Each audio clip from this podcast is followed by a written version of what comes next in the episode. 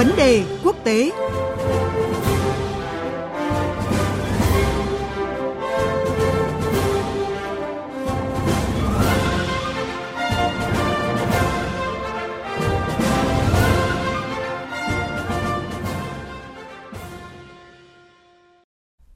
Thưa quý vị và các bạn, hôm qua các bộ trưởng năng lượng của Liên minh châu Âu đã tiến hành họp đặc biệt tại Luxembourg để tìm kiếm giải pháp cho cuộc khủng hoảng năng lượng đang bủa vây châu Âu. Khác với hội nghị thượng đỉnh EU hồi tuần trước, nơi mà các nhà lãnh đạo có thể thống nhất những giải pháp mang tính ngắn hạn. Cuộc họp hôm qua của Liên minh châu Âu nhằm mục tiêu tìm kiếm các giải pháp dài hạn mang tầm khu vực nhằm quản lý thị trường năng lượng. Các nước thành viên của khối đã đưa ra những đề xuất à, khác nhau liên quan đến cải cách thị trường năng lượng, điển hình như là đề xuất tách bạch thị trường điện ra khỏi thị trường khí đốt của Pháp. Tuy nhiên thì phiên họp một lần nữa cho thấy việc mỗi nước sử dụng nguồn cung năng lượng khác nhau à, khiến cái việc mà đi đến giải pháp thống nhất của Liên minh châu Âu là rất khó khăn. Cuộc trao đổi sau đây giữa biên tập viên Thúy Ngọc với nhà báo Đỗ Sinh, à, Thông tấn xã Việt Nam thì sẽ phân tích rõ hơn nội dung này. Mời quý vị cùng nghe. Xin chào bà Nguyễn Đỗ Sinh ạ. Kính chào quý thính giả Đài Tiếng Nói Việt Nam và biên tập viên Thúy Ngọc. Thưa bà, khác với hội nghị thượng đỉnh EU hồi tuần trước thì ờ, cuộc họp đặc biệt của các bộ trưởng năng lượng EU tại Luxembourg hôm qua ờ, tập trung vào các cái giải pháp dài hạn nhằm quản lý thị trường năng lượng khi mà xảy ra cái cuộc khủng hoảng kéo dài thời gian qua. Vậy thì cuộc họp đặc biệt này đã đạt được những cái bước tiến gì so với hội nghị thượng đỉnh EU ạ? À, vâng thưa chị, cuộc khủng hoảng năng lượng do điều kiện thời tiết bất thường và nhu cầu tăng đột biến đang trở nên tồi tệ hơn làm dấy lên nhiều ờ, nỗi lo trước thềm mùa đông khi mà các nước cần thêm nhiên liệu để sưởi ấm Ờ, chính phủ trên khắp thế giới thì đang rất là cố gắng để hạn chế tác động của tình trạng này đối với người tiêu dùng. Nhưng thừa nhận rằng là họ không thể ngăn được hóa đơn năng lượng đang tăng phi mã. À, tại hội nghị thượng đỉnh Liên minh châu Âu mới đây thì một trong những vấn đề được lãnh đạo 27 quốc gia thành viên dành tới hơn 4 giờ đồng hồ để thảo luận chính là làm sao để ghim lại cái cơn sốt giá năng lượng. Một số giải pháp ngắn hạn đã được các nước thành viên đưa ra. Ờ, à, nhưng câu hỏi đặt ra là cần phải có hành động ở cấp liên minh để ngăn chặn cuộc khủng hoảng này trong dài hạn thì các nước vẫn chưa tìm được tiếng nói chung và đó là lý do mà các bộ trưởng năng lượng của EU thì đã có thêm một cái cuộc họp nữa về vấn đề này vào đêm qua tại Luxembourg với mục tiêu là tìm ra các giải pháp dài hạn nhằm quản lý thị trường năng lượng. À, có một cái diễn biến đáng chú ý đó là trước thềm cuộc họp đặc biệt này thì 9 quốc gia châu Âu trong đó có cả Đức thì đã từ chối một cái đề xuất của Pháp nhằm cải cách thị trường năng lượng của châu Âu đó là tách bạch thị trường điện và thị trường khí đốt như một cái cách để đảm bảo công bằng cho người tiêu dùng. Vậy thì bà có thể giải thích vì sao mà cái đề xuất này của Pháp lại không nhận được cái sự đồng thuận như vậy ạ? À, vâng thưa chị,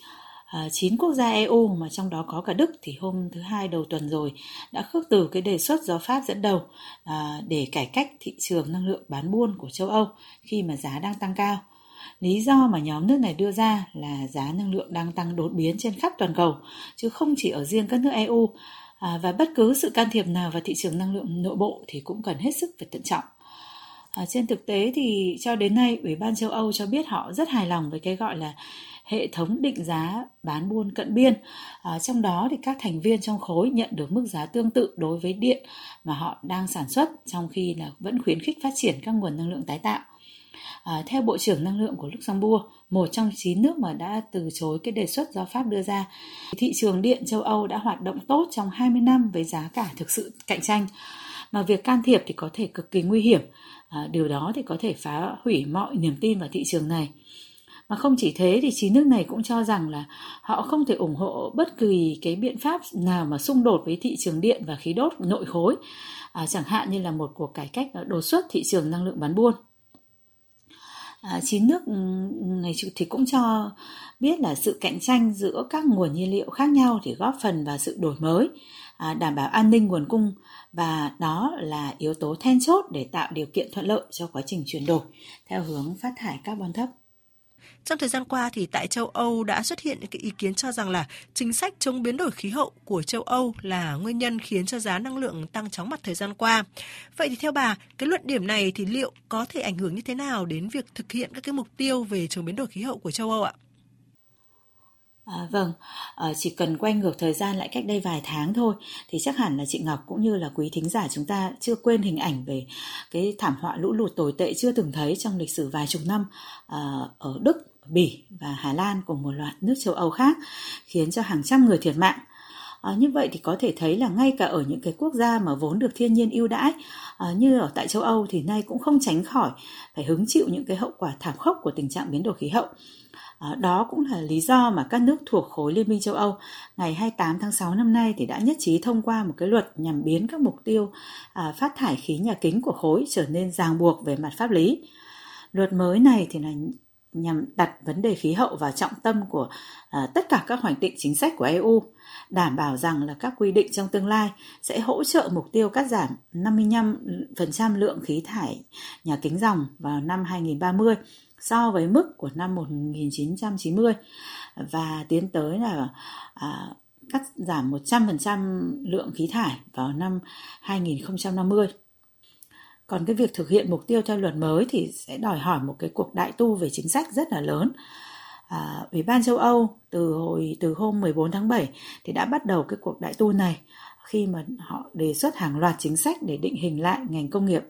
năng lượng, giao thông và nhà ở nhằm thải ra ít khí carbon hơn. À, các đề xuất thì cũng sẽ bao gồm cải cách thị trường carbon của EU, rồi là tiêu chuẩn CO2 khắt khe hơn đối với ô tô mới và các mục tiêu năng lượng tái tạo uh, tham vọng hơn có thể cũng chính là vì những cái cái uh, cuộc đại tu chính sách này thì đã làm uh, xuất hiện các cái uh, ý kiến cho rằng là uh, chính sách chống biến đổi khí hậu của châu Âu uh, là nguyên nhân khiến cho giá năng lượng đang tăng chóng mặt thời gian qua. Uh, nhưng theo tôi thì lý do không phải là như vậy bởi bởi vì là giá năng lượng đang tăng khắp nơi trên thế giới thì có bắt nguồn chính là từ cái nhu cầu tăng đột ngột khi mà các nền kinh tế à, dỡ bỏ cái lệnh phong tỏa do Covid-19 và từ một cái hệ thống ừ, dễ bị gián đoạn do các sự kiện thời tiết hoặc là sự cố máy móc. À, bởi vậy mà theo tôi thì là cuộc cuộc khủng hoảng năng lượng hiện nay à, thì cũng sẽ là một cái động động lực để mà châu Âu phải có những cái hành động cải cách quyết liệt hơn và tiếp tục đi đầu trong cái hành trình chuyển đổi à, sang cái nền năng lượng xanh bền vững thay thế thưa chị. Xin cảm ơn bà Nguyễn Đỗ Sinh với những phân tích vừa rồi.